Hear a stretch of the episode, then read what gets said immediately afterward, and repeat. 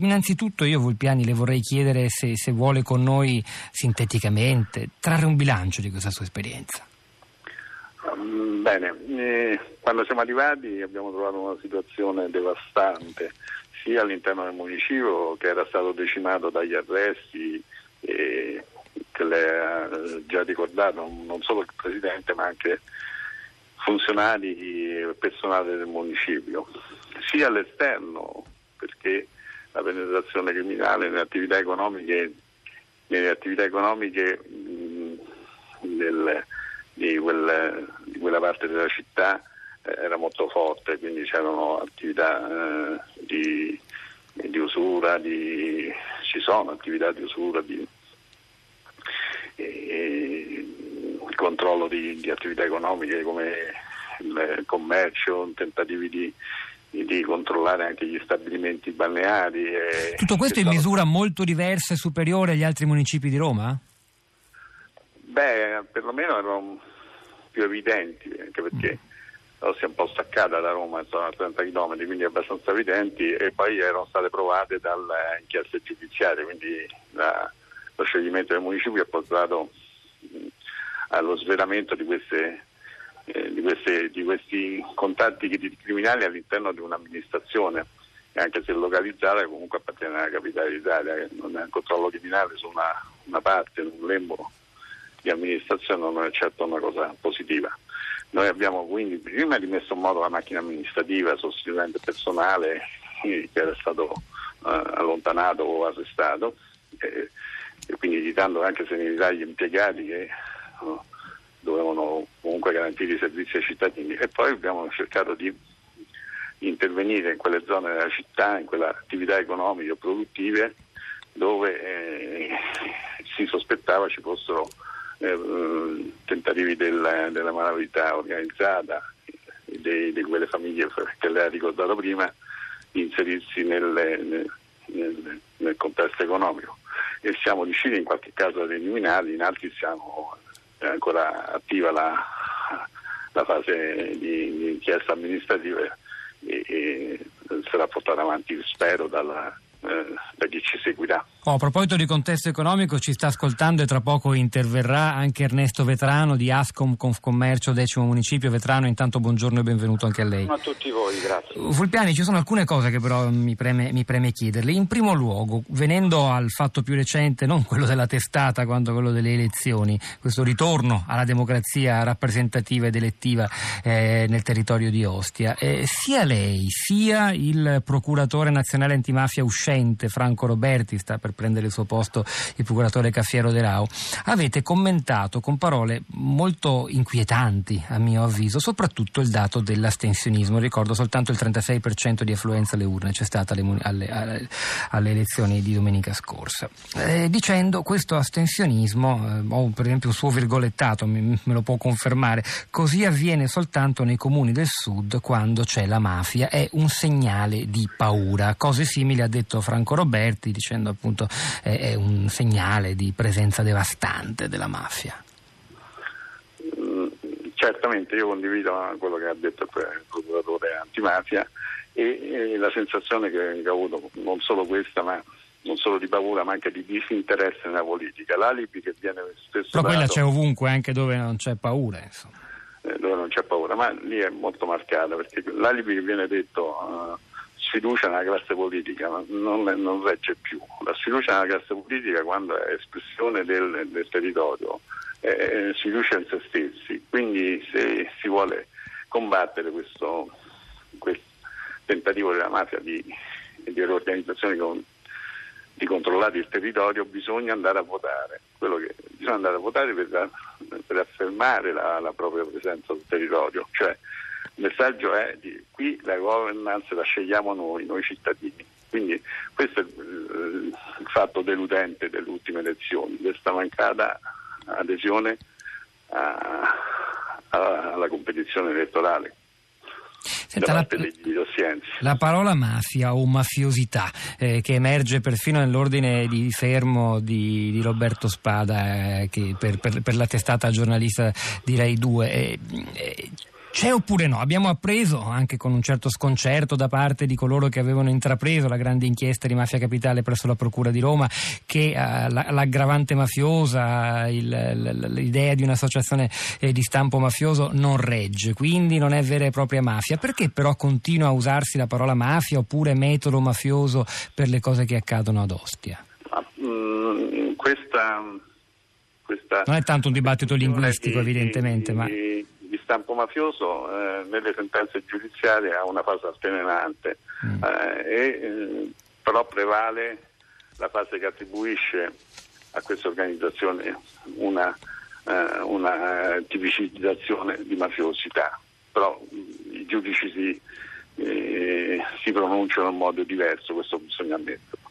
Ah, ultimamente sono ritornati sull'aspetto di organizzazione mafiosa ma il metodo usato dal soggetto che ieri ha preso a testate il vostro collega, io esprimo tutta la mia solidarietà a lui e alla vostra categoria, è segno di, eh, di prepotenza, di protervia, perché fatto sotto le telecamere, sapendo che sarebbe stato ripreso da tutti, da tutti mondi, tutto il mondo mass mediale significa affermare, dice noi siamo più forti qui.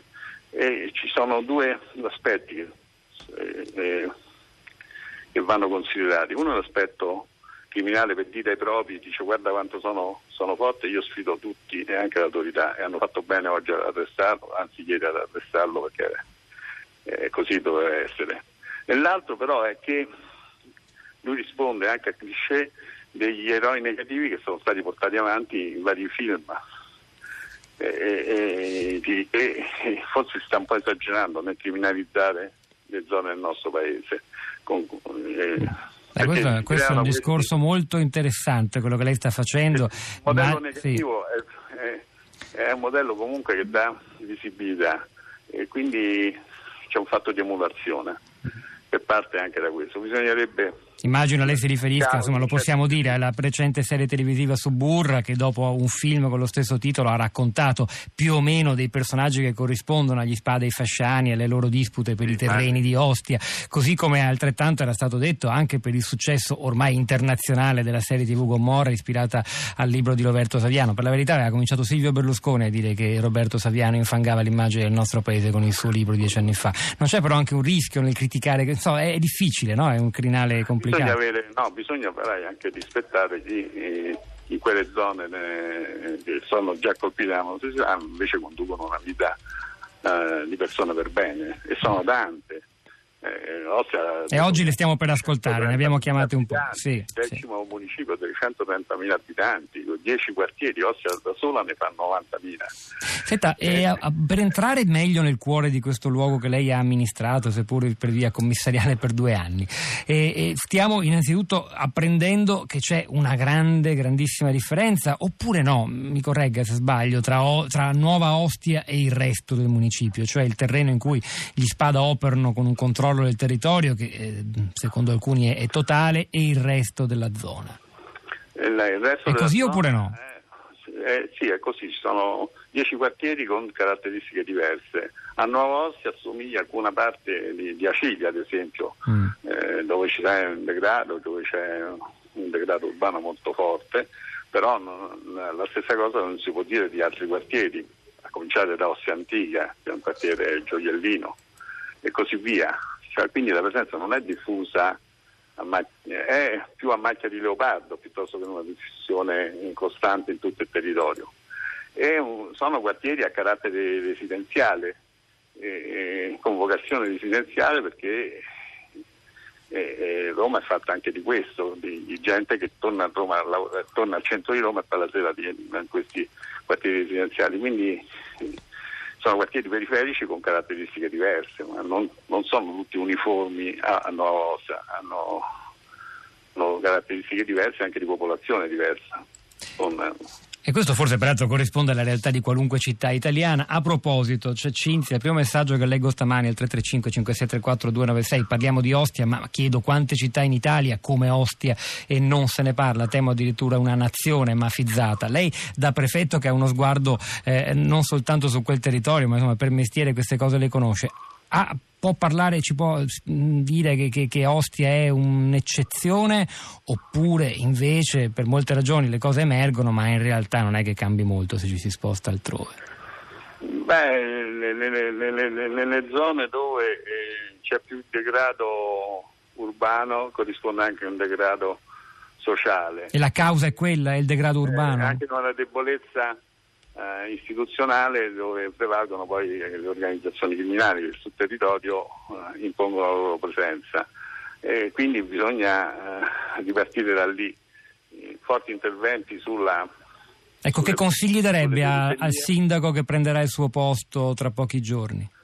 Bisogna far arrivare le gru a Ostia, rinnovare i quartieri, fare, eh, cioè, coinvolgere tutte le istituzioni affinché vengano ripristinate condizioni di vita accettabili proprio nella parte più degradata.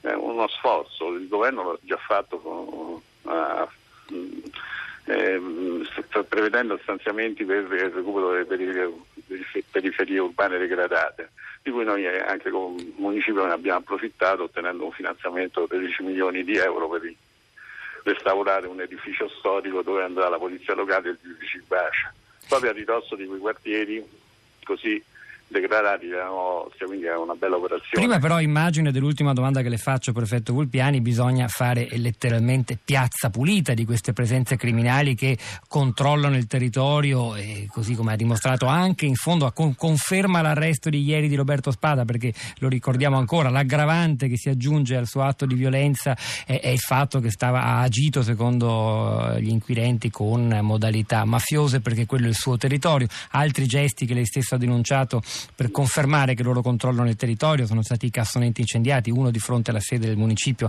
da lei presieduto. E, evidentemente quindi c'è ancora molto da fare prima di combattere il degrado sociale, bisogna anche combattere queste presenze infestanti, è realistico. È un compito che stanno facendo egregiamente le forze di polizia. A che punto stanno? Ci dica soltanto questo, poi la lascio. Io ne so quanto lei perché non faccio Beh, dai, non dica così. No, ho cambiato mestiere, io ho fatto tutta la carriera in polizia e mi dispiace non far più il poliziotto, ma in questo caso però stanno agendo molto bene e con risultati eh, sotto gli occhi di tutti. Però accanto a questa azione chirurgica eh, forze dell'ordine, giudici, bisogna che ci sia un'azione politica amministrativa di risanamento totale, anche eh, attraverso le scuole, attraverso programmi di coinvolgimento delle, delle fasce marginali della società e così via. Ma questo è un compito che che dura anni e deve essere un testimone che eh, le varie amministrazioni si devono passare di mano a mano per arrivare a una, a una sanificazione, chiamiamola così, di, tutta, di queste zone più delicate.